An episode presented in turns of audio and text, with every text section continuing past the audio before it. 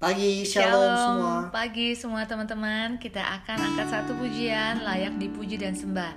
Mari kita bersama-sama memuji menyembah Tuhan dengan sepenuh hati kita sebab Dia yang layak dipuji. Haleluya. Alam semesta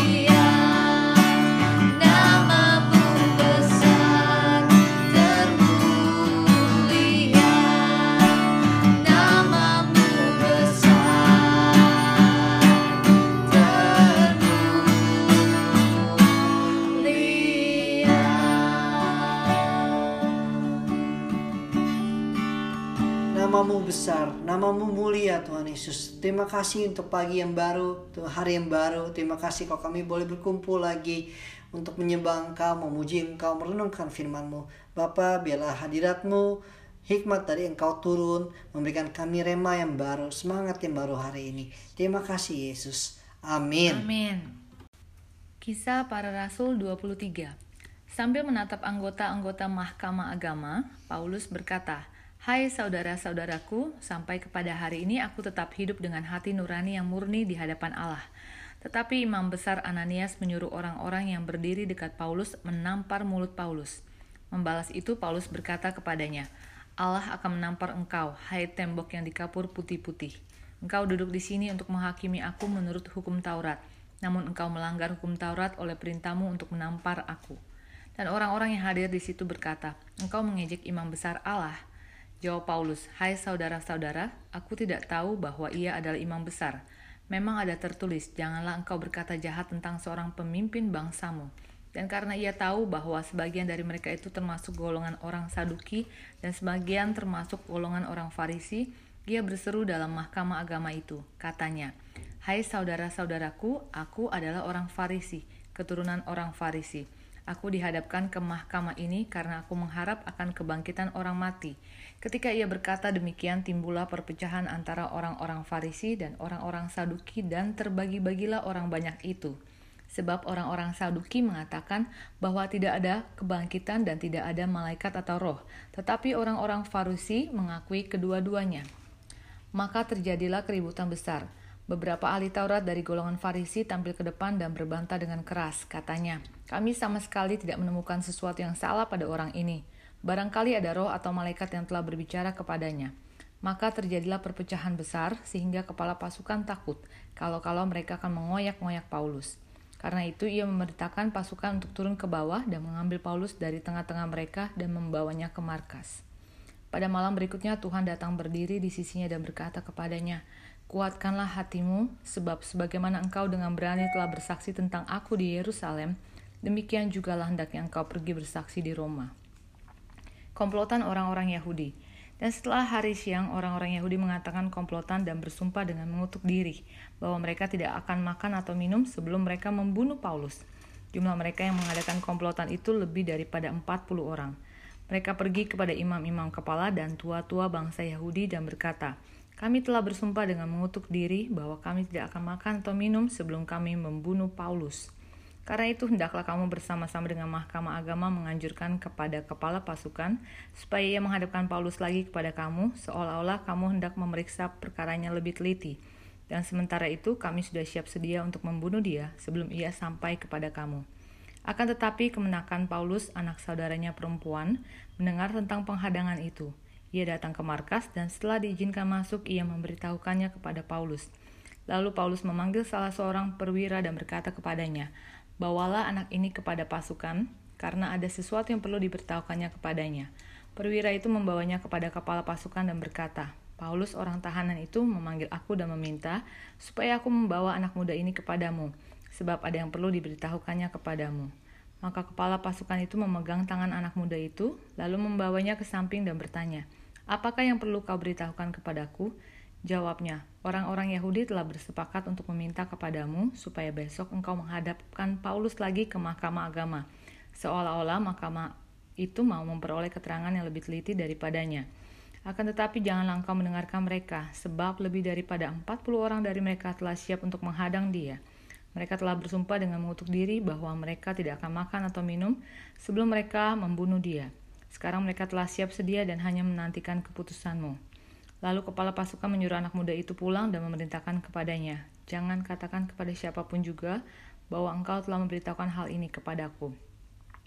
Paulus dipindahkan ke Kaisarea.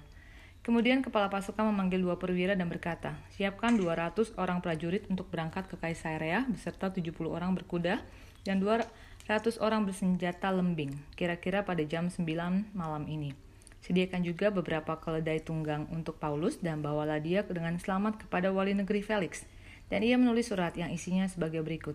Salam dari Claudius Lysias kepada wali negeri Felix yang mulia. Orang ini ditangkap oleh orang-orang Yahudi dan ketika mereka hendak membunuhnya, aku datang dengan pasukan mencegahnya dan melepaskannya karena aku dengar bahwa ia adalah warga negara Roma. Untuk mengetahui apa alasannya mereka mendakwa dia, aku menghadapkannya ke mahkamah agama mereka Ternyatalah bagiku bahwa ia didakwa karena soal-soal hukum Taurat mereka, tetapi tidak ada tuduhan atas mana ia patut dihukum mati atau dipenjarakan. Kepadaku telah diberitahukan bahwa ada komplotan merencanakan membunuh dia, karena itu aku segera menyuruh membawa dia kepadamu. Sedang kepada para pendakwa telah kuberitahukan bahwa mereka harus mengajukan perkara itu kepadamu. Lalu prajurit-prajurit itu mengambil Paulus sesuai dengan yang diperintahkan kepada mereka dan membawanya pada waktu malam ke Antipatris. Pada keesokan harinya mereka membiarkan orang-orang berkuda dan Paulus meneruskan perjalanan dan mereka sendiri pulang ke markas. Setibanya di Kaisarea, orang-orang berkuda itu menyampaikan surat itu kepada wali negeri serta menyerahkan Paulus kepadanya. Dan setelah membaca surat itu, wali negeri itu menanyakan Paulus dari provinsi manakah asalnya. Dan ketika ia mendengar bahwa Paulus dari Kilikia, Ia berkata, Aku akan memeriksa perkaramu, bila para pendakwamu juga telah tiba di sini. Lalu ia menyuruh menahan Paulus di istana Herodes. Firman Tuhan di ayat yang ke-11. Tuhan datang kepada Paulus dan mengutusnya untuk bersaksi di Roma. Tuhan dapat memakai siapa aja dalam situasi apa pun untuk menjadi saksinya, untuk memberitakan kebenaran Kristus. Kita sebagai pengikut Kristus juga memiliki tugas yang sama, yaitu menjadi saksi Tuhan dalam segala situasi, baik dalam keadaan baik maupun keadaan tidak baik. Kita tahu bahwa Tuhan bekerja dalam segala sesuatu untuk mendatangkan kebaikan bagi mereka yang mengasihi Dia, yaitu mereka yang terpanggil sesuai dengan rencana Allah. Roma 8:28. Saat kita berjalan dalam rencana Tuhan, kita boleh dengan penuh keyakinan percaya bahwa segala sesuatu Tuhan izinkan terjadi karena Ia punya rencana untuk sesuatu yang jauh lebih besar dari yang dapat kita pikirkan. Mungkin saat ini kita nggak mengerti kenapa Tuhan izinkan masalah datang dalam kehidupan kita. Tapi jika kita hidup dalam kasih karunia Tuhan, percayalah bahwa Tuhan tidak pernah meninggalkan kita. Dan kita harus tetap percaya bahwa dalam situasi apa pun kita masih dapat menjadi saksinya untuk memberitakan kebenaran Kristus dan untuk melayani Tuhan. Paulus setia sampai akhir walau didera, mengalami banyak pencobaan, Paulus semakin percaya dan semakin setia melayani. Setiap pencobaan yang dilaluinya justru semakin membuat Paulus percaya dan kesaksiannya selama melalui pencobaan itu justru banyak memenangkan banyak jiwa untuk Tuhan. Bagaimana dengan kita? Apakah dalam percobaan kita semakin melekat kepada Tuhan?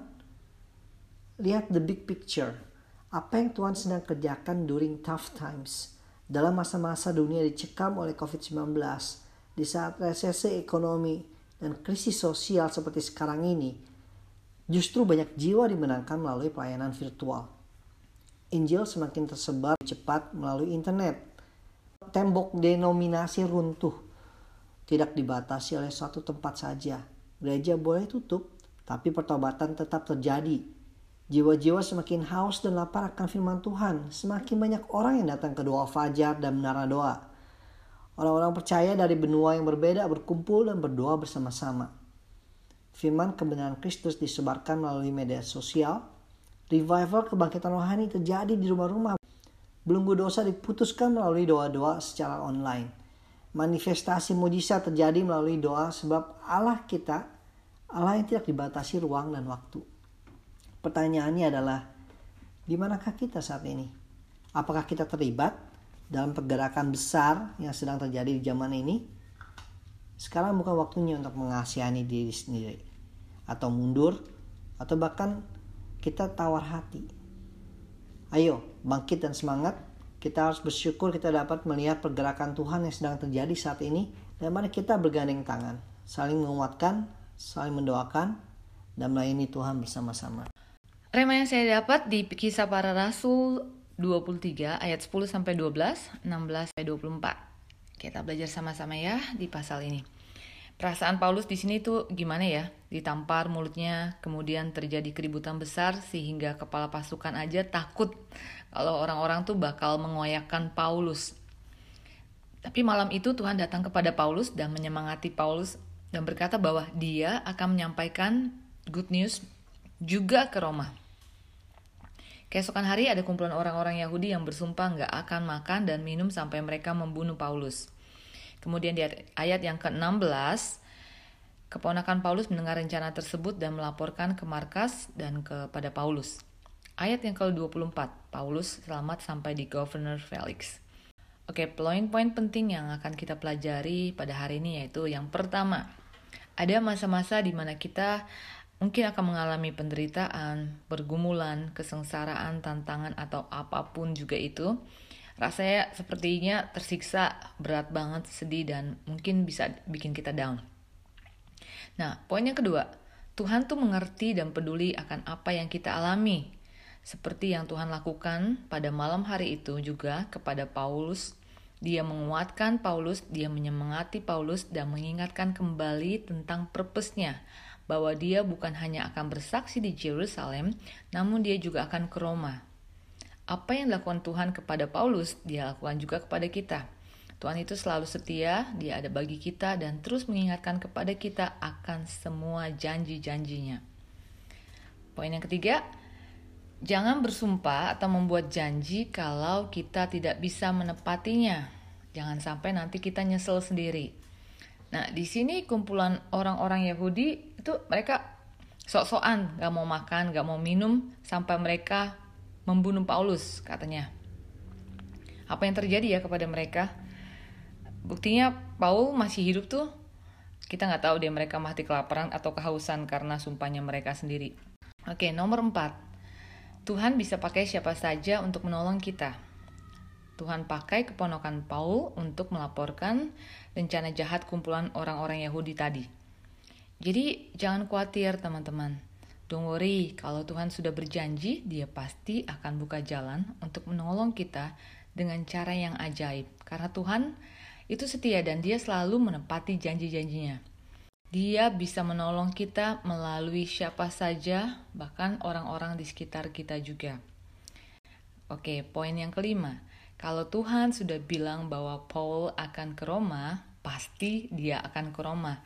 Dan terbukti dia selamat sampai di Governor Felix. Dan nanti di season berikutnya, setelah kitab kisah para rasul, akan ada kitab Roma. Berarti benar kata firman Tuhan kepada Paulus yang mengingatkan Paulus bahwa dia akan bersaksi ke Roma. Itu akan terjadi. Haleluya. Tuhan Yesus luar biasa ya. He's so amazing and wonderful. Kita mesti bangga bahwa kita menjadi anak-anak Tuhan Yesus. Haleluya. Amin. Oke, mari kita berdoa. Bapak dalam surga kami mengucap syukur buat pagi hari ini Tuhan sungguh firman-Mu luar biasa mengingatkan kepada kami Tuhan even di tengah pergumulan, di tengah petantangan dan penderitaan, kesengsaraan yang mungkin kita alami Tuhan sesaat saat ini. Tapi kami tahu Engkau selalu setia, Engkau selalu ada. Bahkan Engkau terus mengingatkan kami akan janji-janjimu Tuhan bahwa Engkau nggak pernah ingkar janji tapi Engkau Allah yang selalu menepati janji-janjimu dan Engkau Allah yang selalu memberikan kami kekuatan untuk menghadapi semua pergumulan kami dan kami percaya kami akan terus keluar lebih dari pemenang. Terima kasih Bapa, makasih Yesus, makasih Roh Kudus, pimpin kami senantiasa berjalan dalam rencanamu Tuhan Yesus, mengikuti apa yang menjadi kehendakmu Tuhan Yesus.